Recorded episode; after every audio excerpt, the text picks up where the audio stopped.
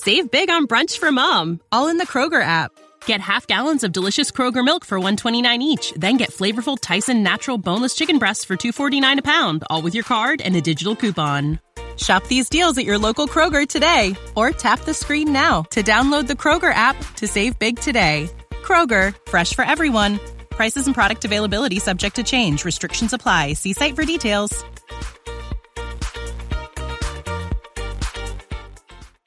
Our kids have said to us since we moved to Minnesota, we are far more active than we've ever been anywhere else we've ever lived. Moving to Minnesota opened up a lot of doors for us. Just this overall sense of community, the values that, you know, Minnesotans have. It's a real accepting, loving community, especially with two young kids. See what makes Minnesota the star of the North. New residents share why they love calling it home at exploreminnesota.com slash live.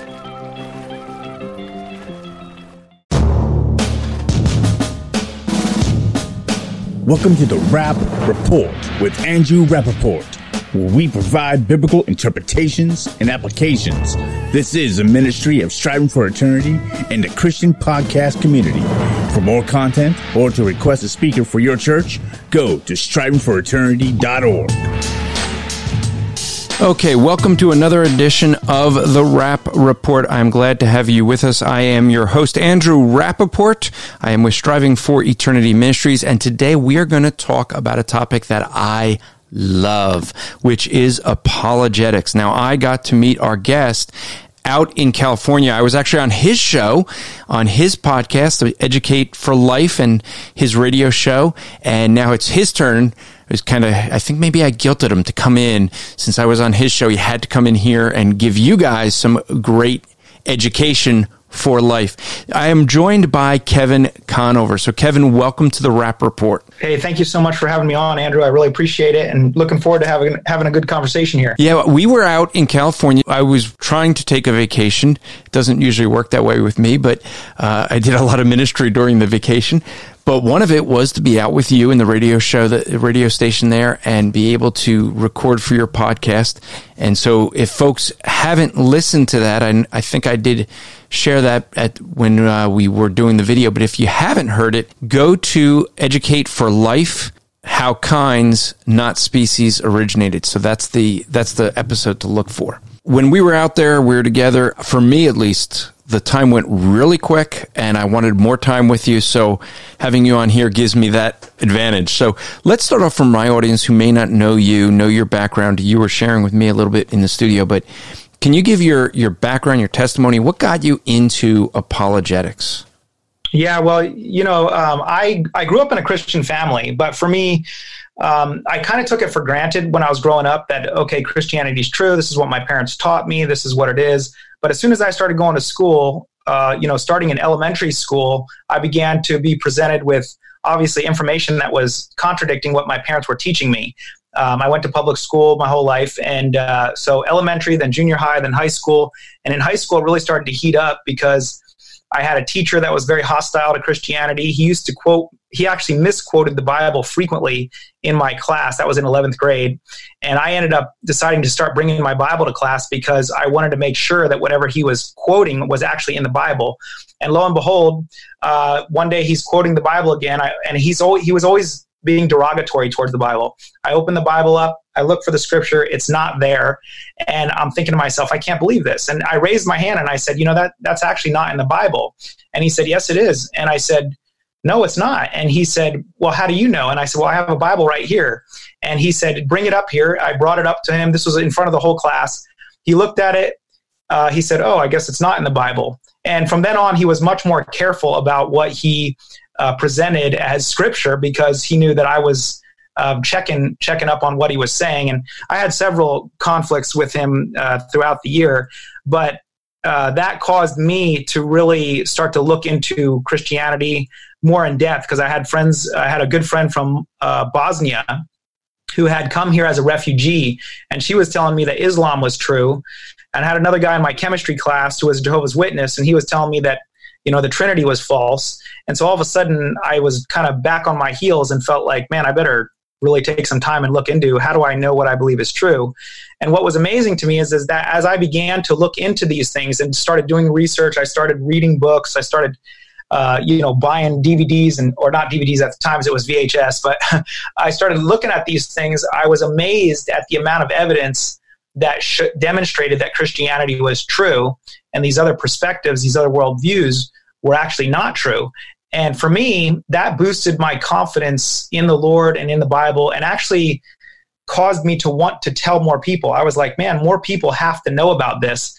And ultimately, I ended up uh, through some friends encouraging me. We we uh, together started a club called the Answers Club, my junior year of high school, and the whole thing revolved around um, we want to provide answers to people's questions about God and the Bible.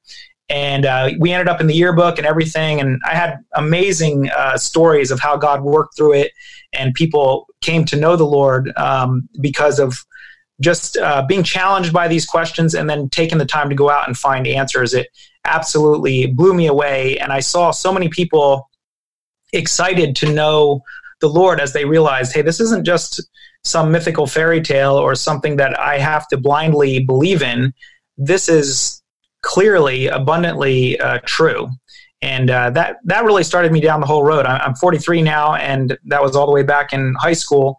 And um, that passion has just flowed out uh, into my life uh, because I just you see the Lord change people's lives, and um, there's nothing really more fulfilling than seeing somebody come to know the Lord and their life radically changing from potentially, you know, going in a, in a bad direction, hopeless, to hopeful and excited and um, the relationships getting better their their families getting better um, people you know uh, just growing in the lord and um, just having a positive influence for the kingdom of god now clearly you have exposed that you're of a older generation like my my am because we both understand what vhs is yeah. so, so beta, do, beta and VHS, right? oh yeah, we I understand the, that debate. Uh, yeah. Some of the younger listeners go beta. What's that? Betamax? Yeah. They don't even know that one.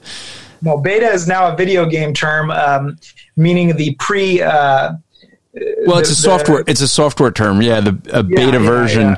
is. But uh, yeah, for for th- some of the younger generation that may understand, it's kind of like when HD when they had DVDs and there was HD DVD versus Blu-ray. Kind of think there. Yeah. All right. And, and, no, everyone's going HD DVD. I don't even remember that. Yeah, that's even the younger generation. So doing apologetics to the generation we have coming up. I mean, you think about those that are in high school, college right now. It, it seems like there's been such, and I know every generation probably thinks this, that there's been such a radical change since they were kids but mm-hmm. I think with technology, we really have seen a shifting that we've never seen before because of some of the technology and the way the world is connected together. And really, what we're seeing is a worldwide anti Christian message, whether it be from Islam or from professing atheism. So, how do you think we could try to reach this next generation that's coming up? Yeah, I think that's a really good, uh, you know, uh, statement. And it's something that's really important for us to know. I mean, the Bible is very clear. Um, we need to understand the times, right? We need to be able to identify what is going on. And things have definitely changed. They're not the same. Uh, I think in the past, I look at my parents' generation and people generally believed in God. They believed in God, they believed in Jesus Christ. They might not be followers of Christ, but they believed and you didn't have to persuade somebody that, for example, Jesus was a real person.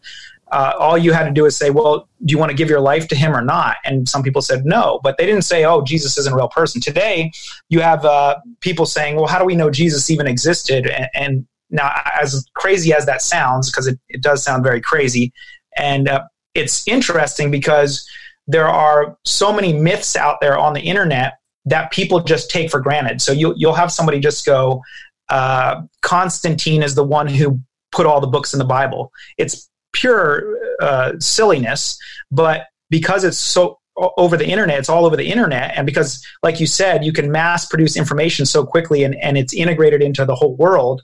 Um, people just go, "Hey, that's what I heard. I guess it's true," and they don't even think to question it. They just think, "Okay, the Da Vinci Code." You know, when that book came out, it just reanimated all these uh, ridiculous lies about the text, about scripture.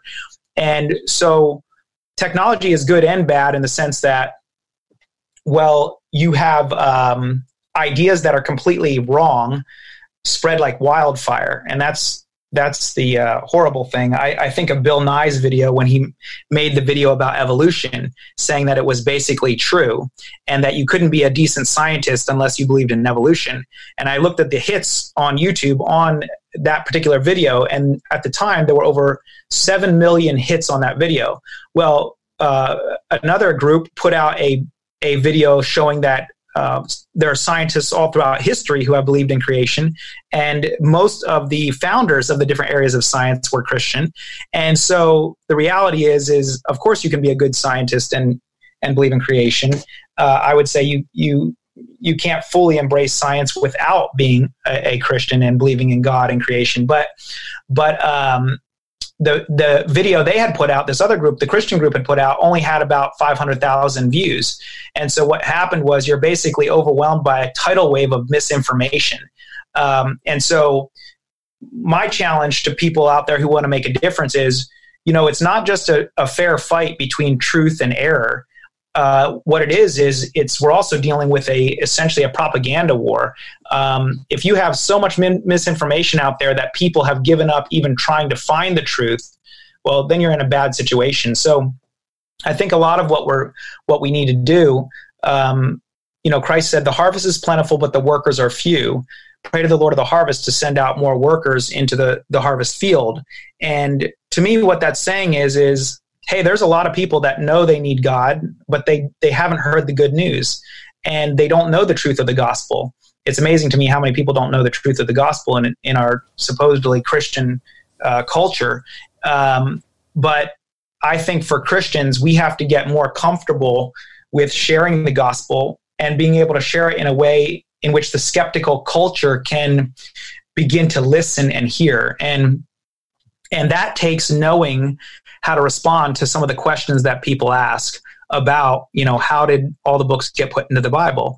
Um, and if we want to be an effective Christian, if we want to be salt and light in this culture, um, I find it almost impossible to escape apologetics. Um, you you must at least have a, a, a small degree of understanding of apologetics, and you you must also be able to answer some of the most common questions that people have in a way that's intelligent, loving, and um, and clear.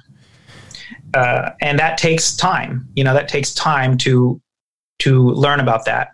And that's a big part of what my ministry is about, as well as I know your ministry also. Yeah, I mean, one of the things I think is so lacking nowadays is the idea of critical thinking. And now I would argue you can't teach critical thinking and evolution at the same time because people would quickly realize well, evolution's a fraud. But yeah, so, yeah, exactly, yeah. And and so what they do, they like your professor in school, you know, teacher in school appeals to false claims of what the Bible says. It's it's amazing how just doing original research this is what, what I always focus on is not just taking what someone says verbatim, but that's where we have a whole generation that's not taught how to critically think. That's what mm. they do. We had a guy who used to work for us and he was in the word of faith movement and he came out of it because he he basically said because of some crazy street preacher. I used to be in New York every week sharing the gospel, just put up a little stand and share and people would shout out a scripture verse saying, "Oh, the Bible says this." And they'll give some verse and all I would do, literally, all I would do is back up a few verses and read it in context.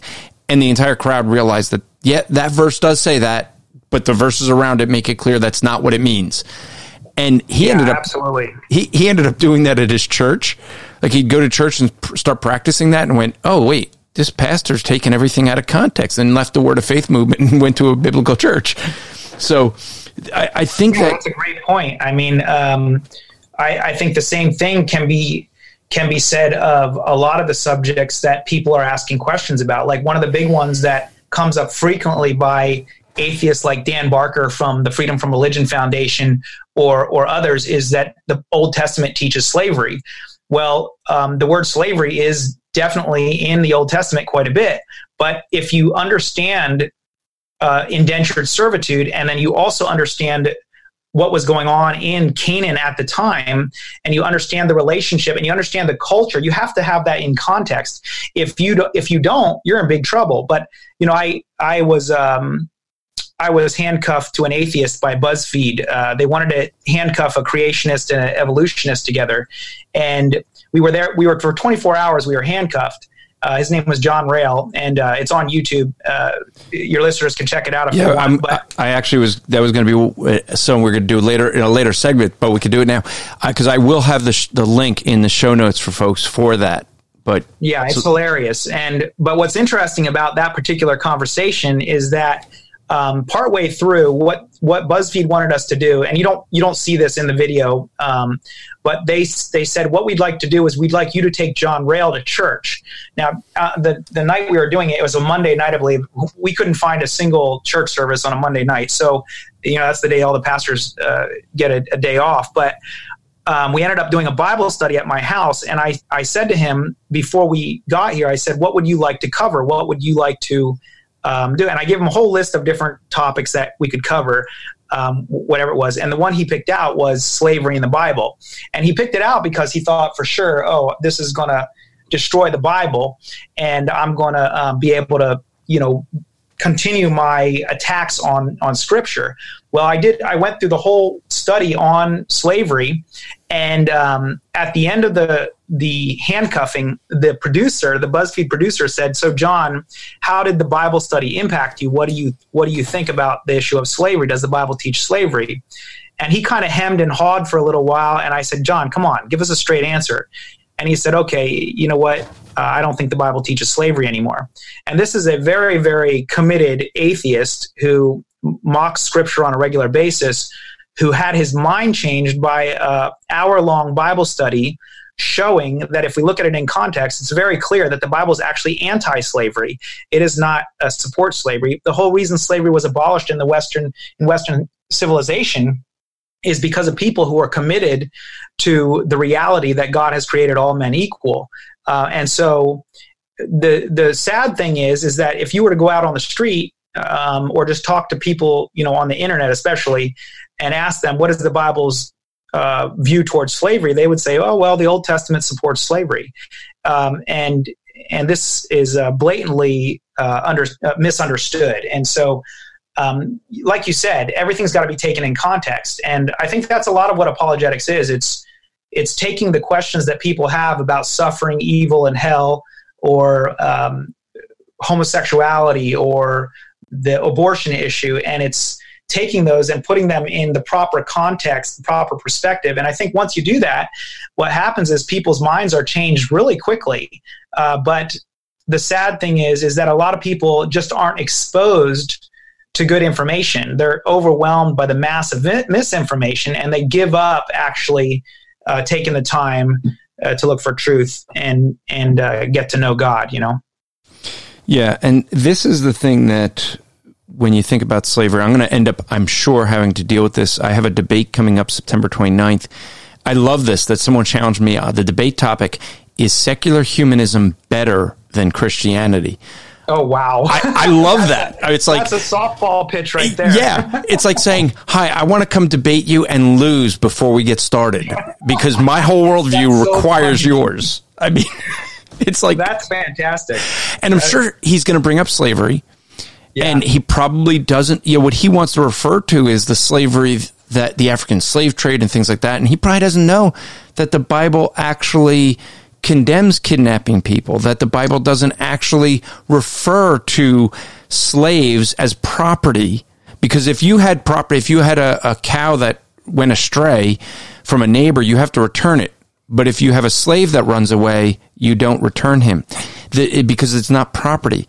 He, probably doesn't know that um, slaves were paid in Old Testament exactly. Israel. They exactly. Were, they were paid a half day's wage. I always say it this way: slavery in the Old Testament is similar to what uh, we think of Tokyo or sorry Japan in the 80s where you worked for a company the company owned your house bought your clothes paid for your education you worked for the company for generations it's not like you get a job and you just shift you would everything's owned by the company your car everything so the better the company does the better you can do is was the mindset but they sort of own you.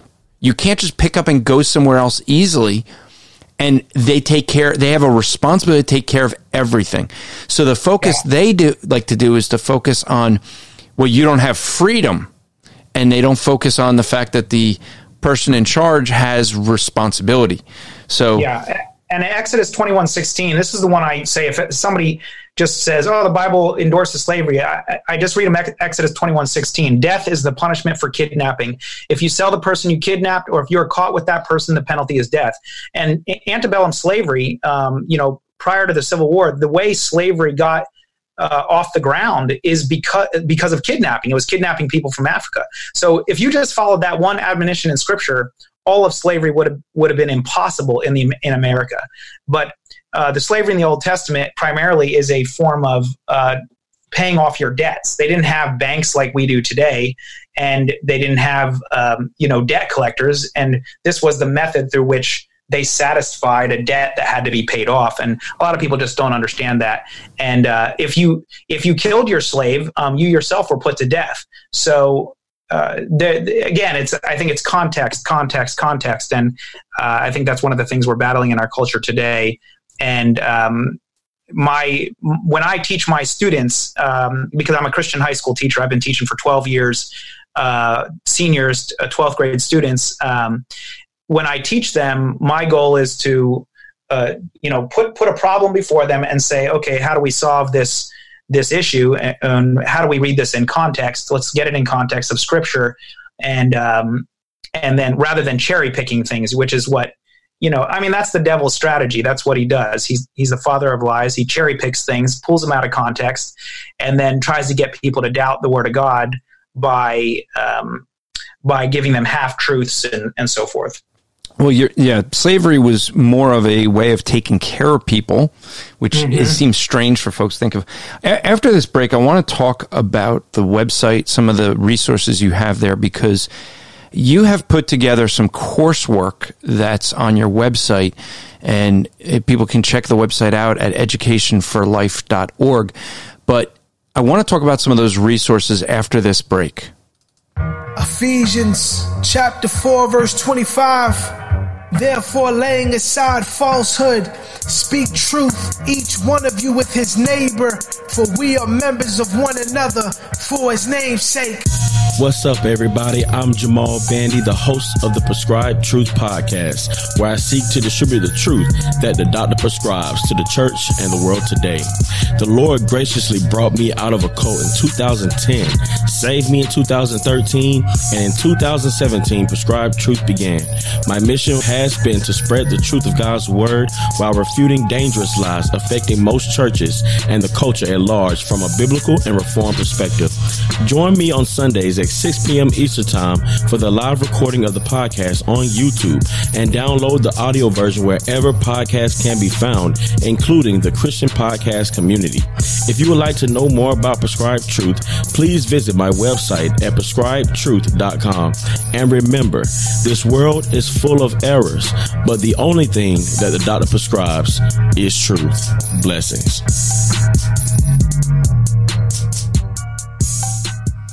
Okay, that is Prescribed Truth, one of the newest podcasts on the Christian podcast community. If you want to learn more about Jamal, check out my last episode that I had done with him, where we talked about a whole bunch of things social justice, um, basically, what is critical race theory, things like this. It was uh, we were all over the map on stuff, but it was very educational to seeing the way basically way the left tries to push an agenda. But what we want to talk about with Kevin here today is Education for Life. This is a website. I encourage you to go out to educationforlife.org.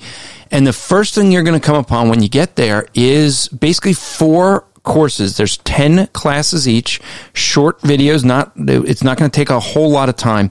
Very, very good videos. I think, I don't know if they're all, they, they were about 15 minutes, the ones that I had, had watched.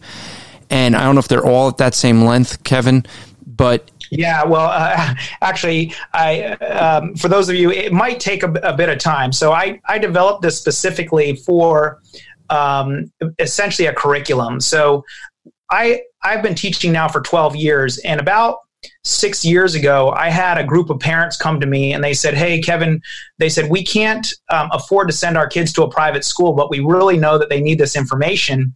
And they said, Would you mind teaching on the weekends? This was in uh, North County in San Diego.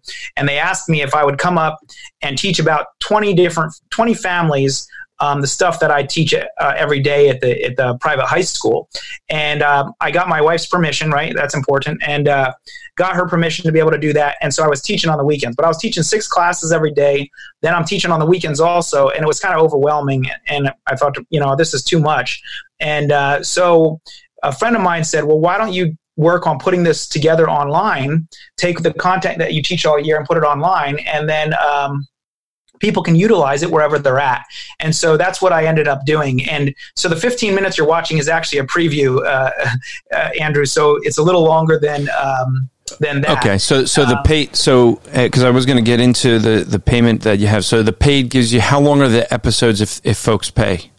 So every video is about an hour to an hour and a half long. Okay. So it's broken up into actually a two year curriculum four semesters 100 series 200 series 300 series and 400 series. Series is created or evolved 200 is religion who's right 300 is bible myth or fact and the last one is culture in the bible.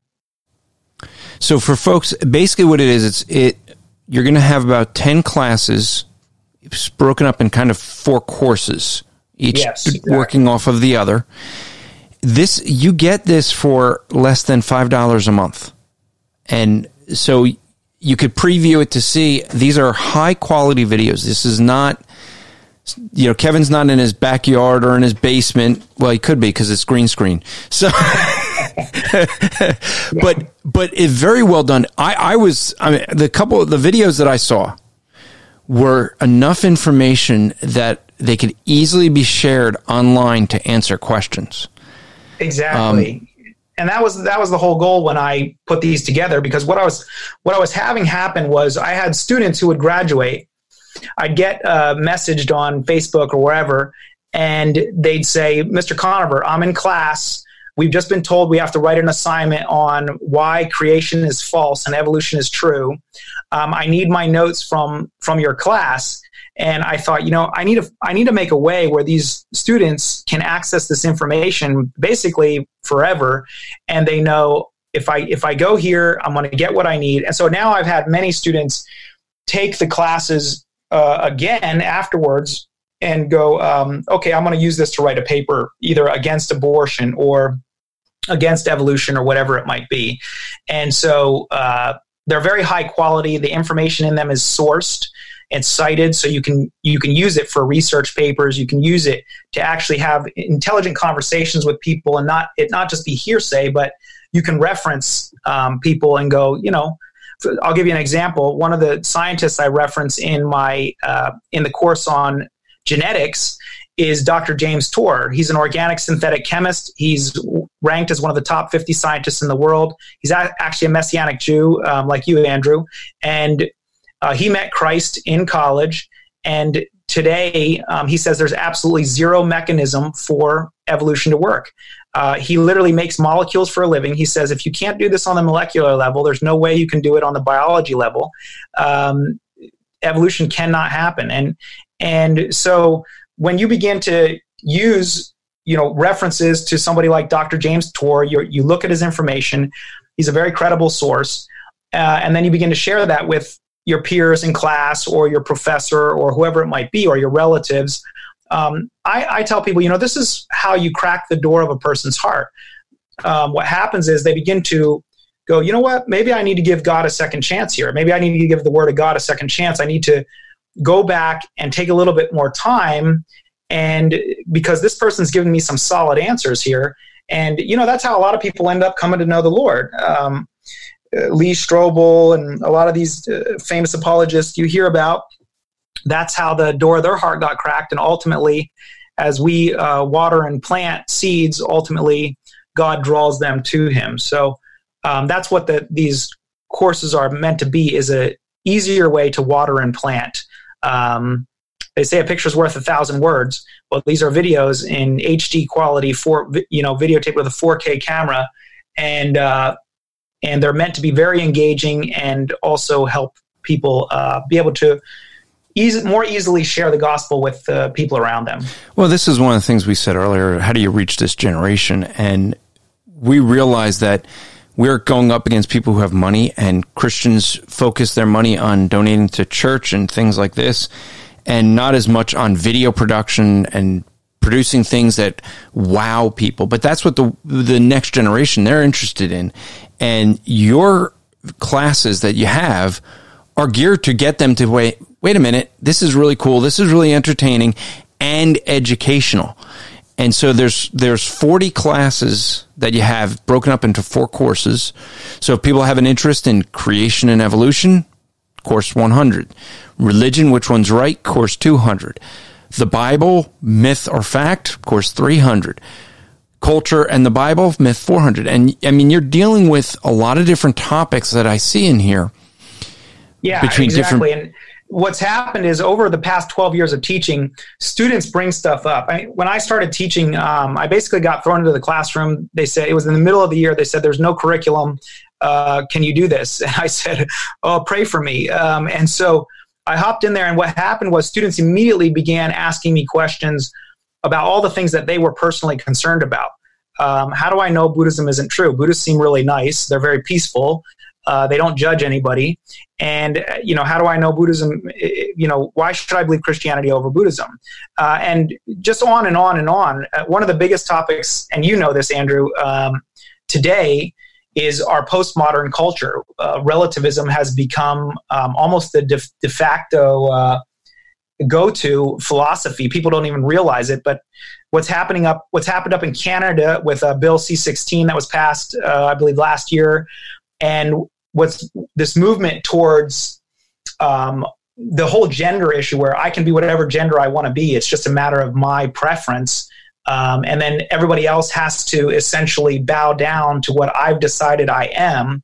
That's a philosophical uh, perspective. That is the uh, C.S. Lewis called it perspectivism. Um, it's also called solipsism. And today we know it as relativism, which is that all truth is relative. Well, I deal with that in these courses, and I give students the ability to refute that. It's class 202, it's called refuting relativism. And that C.S. Lewis said it's the most dangerous perspective, it's the most dangerous philosophy there is, because essentially what it does is it says, there is no such thing as truth. And if truth can't be known, then why argue about what truth is? It's the devil's way of shutting down conversation. Essentially, what he's trying to do is he's not trying to have an open dialogue about truth. He's trying to say there is no truth. So why even have this discussion? And how do you how do you communicate to somebody the truth of God's word, right? Jesus Christ said, I'm the way, the truth, and the life. How do you communicate truth when somebody says there's no such thing as truth? And this is the way to get out of the, the conversation altogether. So in that particular class, I show how faulty that is and how it's absolutely ridiculous to make the claim that there is no truth or morals are only opinions um, and so forth and so on. So these classes are meant to be extremely relevant. Um, they're not ivory tower discussions. It's uh, streetwise apologetics. You know, it's um, the discussions I'm going to have with my club soccer team, with my friend at work, uh, with my uh, relative over Thanksgiving. These are real world issues and real world conversations that I put into here and tried to make it as uh, concise and valuable as possible. That is so needed in, in this generation that has like zero attention span. So yeah, right. so let let's get into you know after this next break. What I want to do is get into discussing you know something that's passion on your heart is families and how to not miss the mark because a lot of what you're doing, you're gearing it toward generation of people who are still really within their home. I mean, you're dealing with high school students. That's really who you, I think you geared it toward, but it's not limited there by no means. And so let's talk about families and how they can, uh, what they, what role they would have. Ding dong. Jehovah's Witnesses. Ding dong. Mormons. Christian, are you ready to defend the faith when false religions ring your doorbell? Do you know what your Muslim and Jewish friends believe? You will if you get Andrew Rappaport's book, What Do They Believe? When we witness to people, we need to present the truth, but it is very wise to know what they believe, and you will get Andrew Rappaport's book at whatdotheybelieve.com. The good news is Striving for Eternity would love to come to your church to spend two days with your folks teaching them biblical hermeneutics. That's right, the art and science of interpreting scripture. The bad news is somebody attending might be really upset to discover Jeremiah 29:11 should not be their life verse. To learn more, go to strivingforeternity.org to host a Bible interpretation made easy seminar in your area. And that was where we'll teach you more about context. Now, Kevin, you know what the nice thing is about doing a podcast over a radio show? You and I are not tied to that time clock that you had when we were in your show. yeah. where, where, it's like, okay, okay, ready? We got. Can I get this in in this? But okay, got it. All right. yeah. so yeah, keeps you from talking too much. See, you're you, you were talking about slavery on your radio show. You're a slave to that clock. You know it. Yeah, that's right. so let's talk about families and the fact that you know there's something you had said off air that really struck me is that a lot of the Christian families and you didn't say this but it, but this is what I end up seeing. It's almost as if they push the raising of their children's spiritual maturity onto the church. Like well the kids go to church. They're going to learn everything there about the Christian faith and yeah. not have it taught at home and how important is that home element to raising children that understand the Christian faith biblically? Yeah, it's it's so so critical. Um, Deuteronomy chapter eleven, verses eighteen through twenty, uh, I think illustrates perfectly what's got to happen.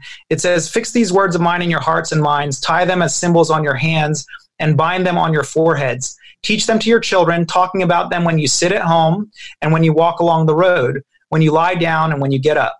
Write them on the door frames of your houses and on your gates. You need to you need to be putting this on the door frames of your house, right? This is, and you know this. This is uh, your Jewish background. Um, I think it's so amazing um, how true this is because we literally. I, I do this now in my own home. I I have a five of, of those frames you can buy now where you can change out the, the picture in it. And what I do is I put in different verses in here. And then when my kids, so right now I have some verses on um, uh, taming the tongue and, uh, you know, uh, nothing should come out of your mouth except what is edifying to those around you. Because uh, I have a 12, 9, and 7 year old, and it's very easy when they're angry and uh, for all of us to say things that we shouldn't be saying. But what we do is we we look back at these scriptures and it reminds us oh this is what god wants me to do. And so we we need to be meditating on the word of god day and night.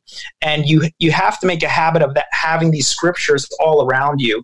And um, you know i think uh, george barna he's a christian uh, who statistician. He's, he does tons of studies on demographics and what's happening in uh, Christian faith in America. And he has this uh, study that came out in 2017, and it's it, it, you know if you take it the wrong way, it can be kind of discouraging. Um, but let me read to you his conclusion here. This was from a survey he did in 2017. It says statistically, a very small amount of younger people have a biblical worldview only 4% of 18 to 30 year olds and 7% of 30 to 49 year olds. He says, We are in a crisis. If the church does not wake up and solve it, biblical Christianity in the United States is in jeopardy. And the fact of the matter is, is that people are not spending the amount of time in the Word of God that like they used to. Uh, we live in, like you said, uh, a, a culture now that has a very short attention span. Um, and so it makes it difficult for them to learn the Word of God when they can't spend the time to sit down and read it. And so uh, parents need to be well aware of this and they have to be proactive. You can't you can't do accidental parenting.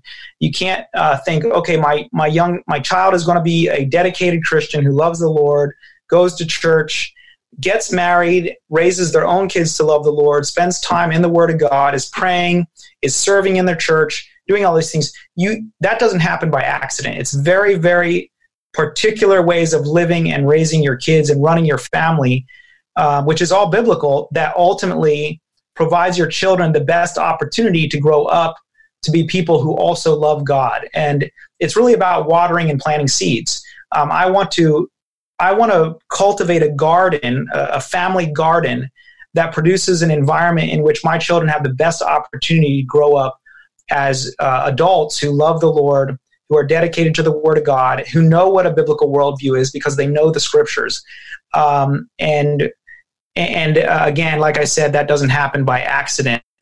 And I actually have a presentation that uh, listeners can check out online, which is seven practical tips to raising Christian kids. And they're basically drawn from George Barna's research about what makes the biggest impact on a family for kids who are who don't just call themselves Christian after high school, but actually are serving in their church, are living out their Christian faith, and they're they're walking with the Lord. They have a true relationship with God. And I mean, this is where the attack I think is at is is on the family. I mean, the family has been under attack so uh, so much. Yeah, and since the '60s, since the sexual revolution, uh, 1970 was when no fault divorce was legalized.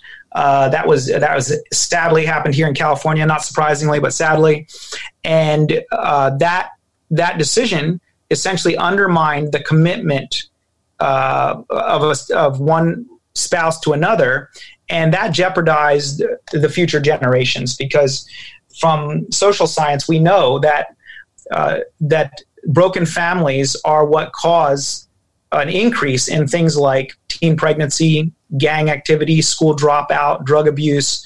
Uh, as the as the family goes, so goes uh, the culture, so goes the nation. And um, you have to have scripture as the bedrock of the family because there's no nothing greater that can help a couple through their hard times, right? We all go through hard times. Um, we have, uh, we get angry at one another. We get fed up with one another. Uh, and if it weren't for Christ, we would we would all kill each other.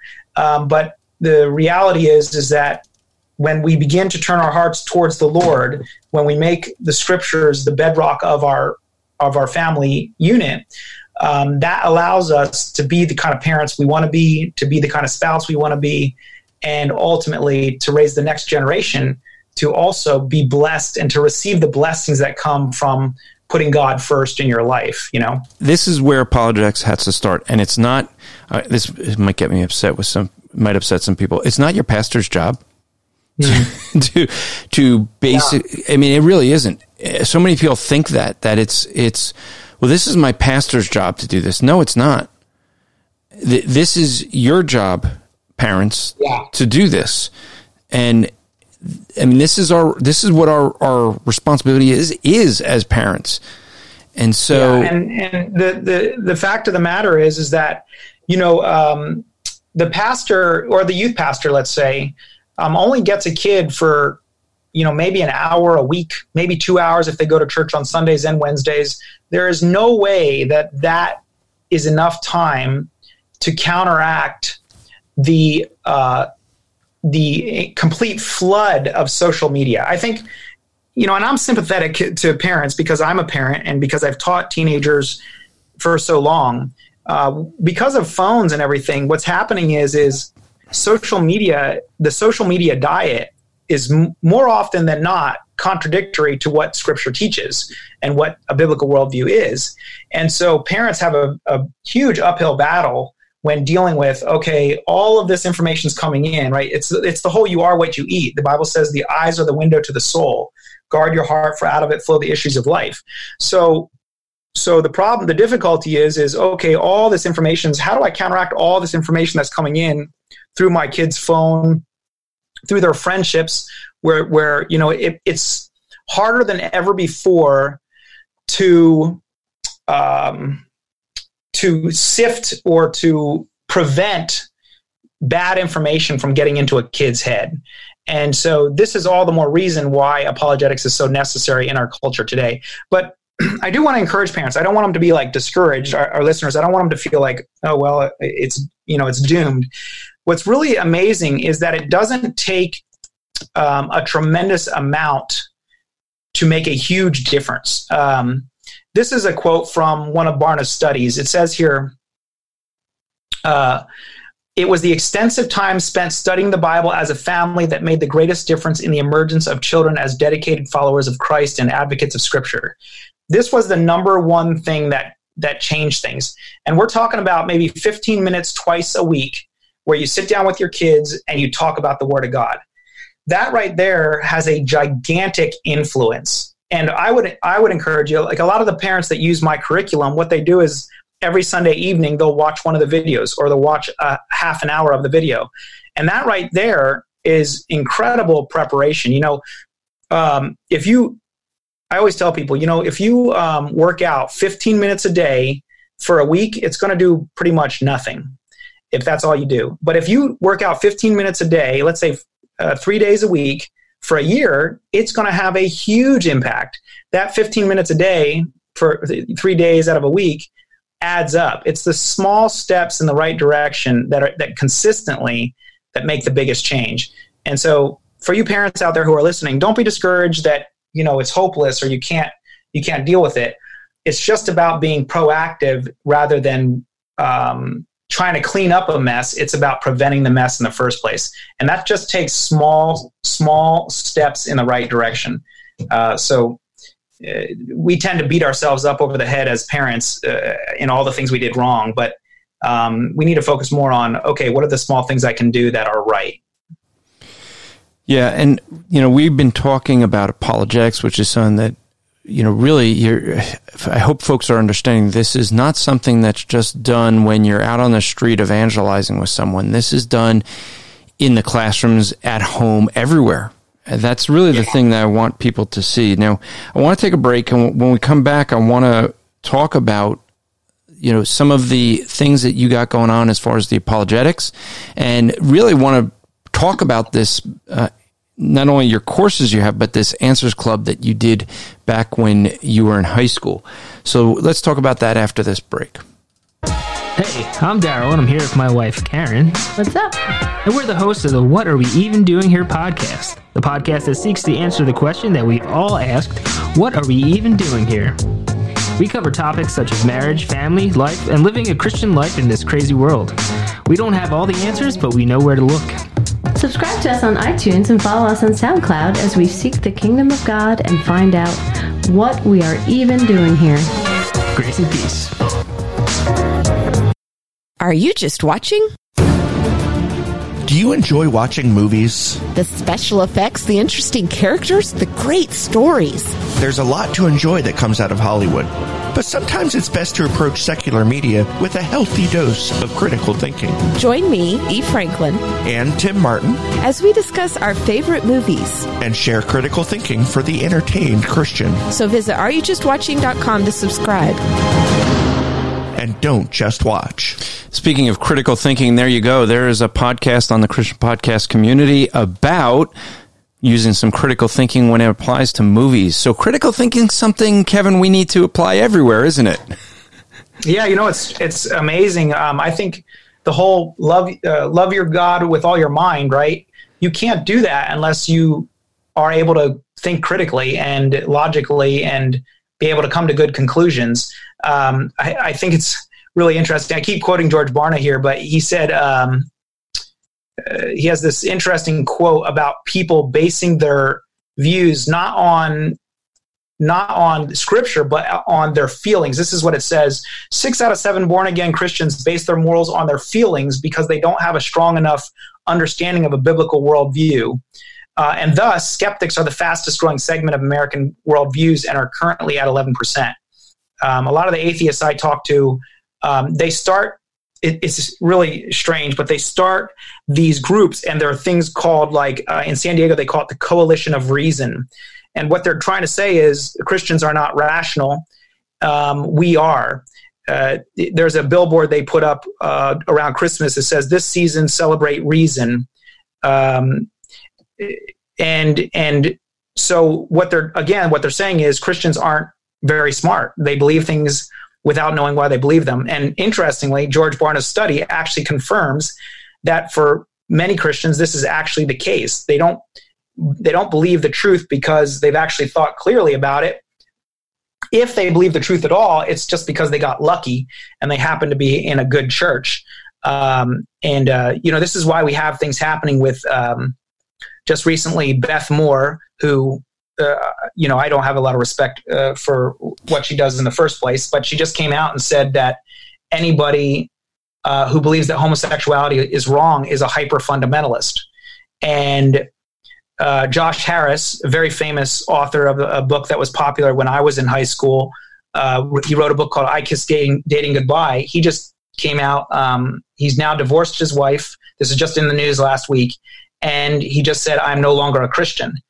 And so, and and then he goes on to say, "I'm apologizing for my position on." Um, homosexuality and I should never have been opposed to same sex marriage. And to me, this is all a result of people not thinking critically. They're they're falling for this emotional trick, which says you can't actually love somebody um, and be opposed to their lifestyle.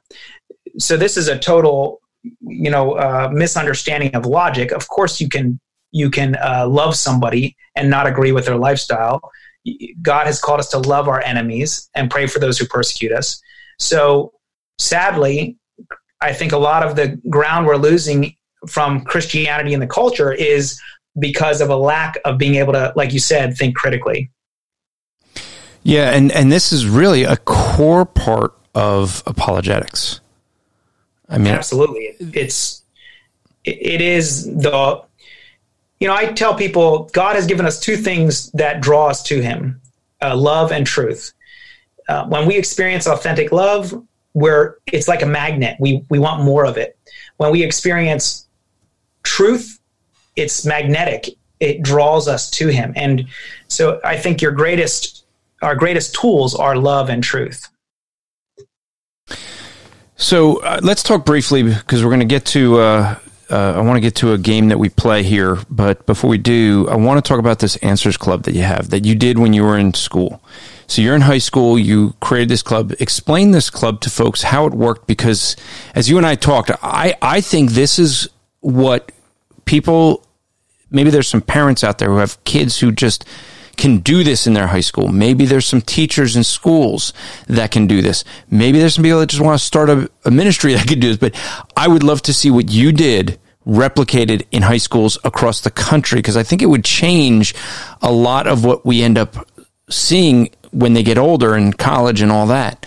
So describe that that uh, answers club for folks and then I want to put yeah. out a charge to folks. Well, it was you know it was just an outgrowth of my own personal need. Um, I needed answers and um, I went out you know when I was talking to my friend about Islam, I went on and bought a book on Islam uh, that showed why Islam was wrong. When I was dealing with my with the issue of evolution, I went out and bought some uh, videos on showing why creation was true. And what for me happened was, as soon as I learned this information, I was astonished at how amazing the answers were. It just blew me away. And I thought, how is it that I haven't heard this before? How do other people not know this? um, I just couldn't believe that there was such good information that people didn't know and that I didn't know.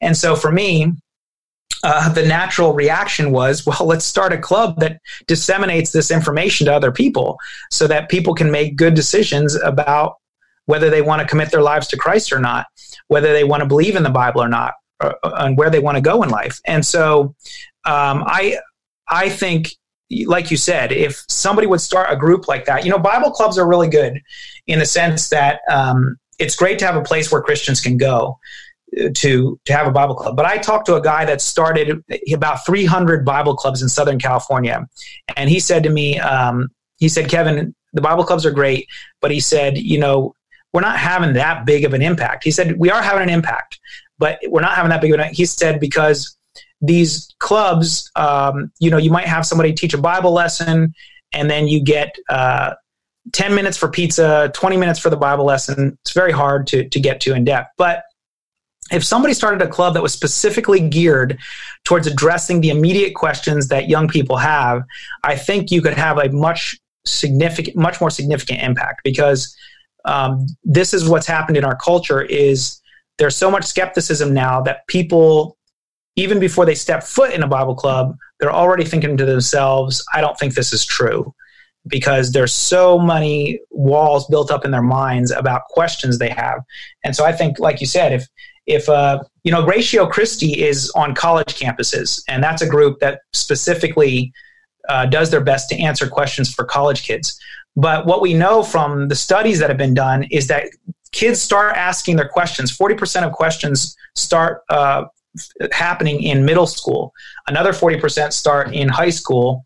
It's only about 10% that start questioning, their first questions are in college. So we don't want to wait all the way till they get to college to start answering questions. Like you said, we want to start that in high school and even middle school where they start getting good answers to their questions and they're able to respond to their peers um, in a way that's both loving and intelligent. Yeah, and I, uh, my challenge to folks, maybe there's someone out there that has the resources to to actually put behind Kevin and get him teaching. Because here's the difference: that what you did was you're doing apologetics. You're not doing pizza. That's the big problem. These exactly, Bible groups yeah, are about pizza. They're they're about yeah, building a bigger group. And the real issue needs to be about the apologetics. And so maybe maybe there's someone out there that would be able to have the the the resources or whatnot to be able to get behind Kevin and help him do that, that'd be really nice. Because the reality is, is we we do need this. We need to get younger and younger uh, folks that are going to be trained up in understanding God's word in being able to defend God's word and not feel ashamed, not feel that they got to back away. We, as Kevin said, folks, we live in a day and age where they want to silence Christianity. You're seeing it, as he mentioned, just with the whole issues of homosexuality.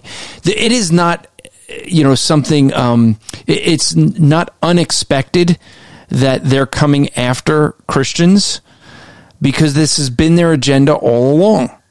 And so they've they've been they they have to play the victim and they can only do that if someone is victimizing them and they want to claim that you and I, those of us who who know the Lord, are the victimizers, and this is what is their game. So if you and I want to actually have an impact, we have to first and foremost know what what we're up against. What we're up against is a is a a culture that hates God and wants to silence anybody, and I mean anybody, who would support Christ.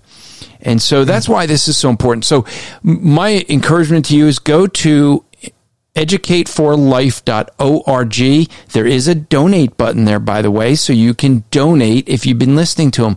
You want to book eh, Kevin as a speaker. He, there's a page to do that. There's a way to get him to come to your church, to your conference, to where you are, and have him come out and speak. There's a place where you could donate to help him more. Kevin, eh, I want to play a game with you, and I want you to relax because all the pressure is going to be on me. It's time now to start the spiritual transition game. Okay, so this is a time where we play the spiritual transition game. And Kevin, this is where I get to find out if you have listen regularly to the rap report because if you do, you know what's coming. And if not, you don't. So this is how we play this game. Most people, when they talk about sharing the gospel, the most difficult part for most people is to make that transition from the physical world to the spiritual world. And so what we've done is made a game out of it. And I try to teach people that there's really nothing difficult with it. You just have to practice. The more you practice this transition from the natural world to the spiritual world, you no longer have to pray, Oh Lord, please give me a conversation that leads to the gospel today. Because you can make every conversation lead to the gospel if you so desire. And so Kevin, you're going to give me something. I don't know what it is and this part of the of the show gets no editing, so if there's a long pause, I leave it in there. And so um, this is where you give me something and I have to try to transition from whatever you give me to the gospel. and that's going to be my job. So you can give me anything, an object or. Okay. Um, my cell phone just broke, and the screen just broke. I just dropped it, and uh, I'm wondering, do you know a good uh, cell phone repair place, Andrew? I actually, I happen to know a good cell phone re- repair place. It is my son. he he actually fixes iPhones.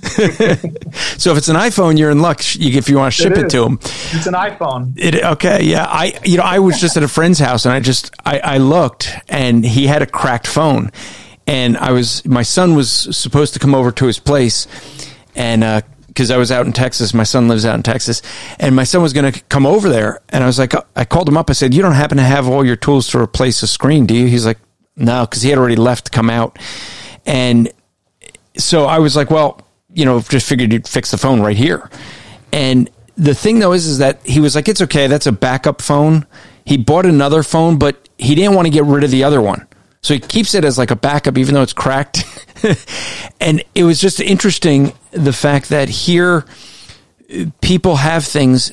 It's nowadays so easy to replace stuff. Even even yeah. like expensive phones, it's just okay. It's cracked. I'll go get another. And you know, I'm looking at this and going, you know, my son could probably fix that for like, you know, less than a hundred dollars, and you can go sell it because it's cracked. It's not worth a whole lot, but replace the screen, it is it, it's it's all about what people value. The, everything in our culture has become disposable almost. That people just that's, say, "Oh, it's, it's cracked." That's true. Toss it. Just get rid of it. I know. We, my wife and I, take so many trips to uh, the Salvation Army to to uh, drop stuff off. I'm like, where does all this stuff come from? I, I know I didn't buy all this stuff. but but the reality is, that's the thing is that we we have. I had a printer that I got, and it was like what fifty dollars. It actually was going to cost more to try to repair it than just buy a new one. And when we think of everything being so disposable, what it does is it gives us the sense like nothing matters, and yet there are things that matter. But our culture wants to tell us things don't, everything just goes on. Nothing has any real value. And yet there is value because, you know, every one of us, we, we plan for things. We plan maybe to get married or to get a job, to have a career. We plan for everything in life. But you know what? One thing we don't plan? So few of us plan for what's going to happen a second after we die. I mean, a second after we die, it's too late. That is the thing that's of most value is to know what happens the second after we die because when we die, it's too late to decide. And what happens the second after we die? Well, God says it's appointed unto man once to die and then a judgment. And so we're going to face a judgment of God based on, well, did we break his law? Have we lied and stolen and, and done anything that is against his nature? Well, then we would have eternity in a lake of fire. But God made a way of escape. God himself came to earth as a man, died on a cross, being eternal God, he can pay the eternal fine. But also being a man, never breaking the law, he can pay the fine that you and I owe. So it's only in Jesus Christ that we can have the forgiveness of that sin. We have to turn from trusting ourselves as a good person or good works and turn and trust Jesus Christ. And then life is not a throwaway. Then we go from everything being disposable to having eternal life. So that's how I would transition from your phone to the gospel. I love it. I love it. That's awesome. And originally yeah, I was I, thinking I was going to go some way with like my son and sonship and I didn't think of a good way to do that. That's funny. yeah, I, I, I brought that up because that actually happened to be in a cell phone store. I was in a cell phone repair store, and uh, I just started talking to the guy, and he told me where he was from and and everything, and we just got on the subject, and I was able to. I had the opportunity to share the gospel with him, and and uh, I, I was amazed because he he gets a phone call, and he looks at me and he goes I'm going to take this phone call, but don't leave off. Uh, he don't remember where you left off because I want to hear the rest of this. He was so interested in hearing the gospel that he was like afraid to take the phone call because he was afraid that we were, I was going to leave or whatever. It was it was amazing, but uh, wow. cool. Well, that's good. Yeah. That's that says that your conversation was engaging with him, which is a good thing. Yeah, I'm a huge fan of, uh, and I know you are too, of Ray Comfort, and he's really helped me to be able who? to get more comfortable sharing the gospel. So Ray, who? so, hey, Kevin, let, let, me give you the last words. If there's anything you want to share before we sign off, anything that you have going on you want to promote or or talk about. yeah, about. well, I just want to encourage you. Um, if you feel like you need, if you're listening out there and you you have friends or family members, maybe a child, or maybe it's just you yourself. Uh, my website, educateforlife.org, is meant specifically to help you become more comfortable and confident in the Word of God. And um, uh, I do charge four dollars and ninety nine cents a month, but it's full access to every single lesson on uh, my website. Uh, over forty classes, um, all on every subject you can imagine that you might have questions about, and it's just a great way to get a firm foundation. And um, Andrew, I really appreciate you uh, allowing me to be on your show and share with your listeners. It's been a blessing. Yeah, and folks, I mean, five dollars a month is not much. It's basically one Starbucks coffee that you shouldn't have anyway, and you know, the reality is when you watch the videos, these are high end videos. This isn't some cheap production. So you're supporting a, you know, to produce more of these type of videos so that the, we can get more of this information out for folks. So really consider going out to educateforlife.org. Check out all the videos and the other materials that are out there. So, Kevin, I appreciate you coming on. It was great just being able to talk a little bit for, longer with you. I, I might have to have you on again because I really wanted to get into some different discussions like we had after the radio show about presuppositional apologetics and classic apologetics. we, yeah, we had a great that. discussion, I and I. I almost wished that I had to record a recording while while we are sitting outside by the car because I was thinking the same thing too. so I may have to have you back on, but I really appreciate you coming on. And folks, um, just want to encourage you to remember to strive to make today an eternal day for the glory of God. This podcast is part of the Striving for Eternity ministry. For more content or to request a speaker or seminar to your church, go to strivingforeternity.org. Save big on brunch for mom, all in the Kroger app. Get half gallons of delicious Kroger milk for 129 each, then get flavorful Tyson natural boneless chicken breasts for 249 a pound, all with your card and a digital coupon. Shop these deals at your local Kroger today or tap the screen now to download the Kroger app to save big today. Kroger, fresh for everyone. Prices and product availability subject to change. Restrictions apply. See site for details.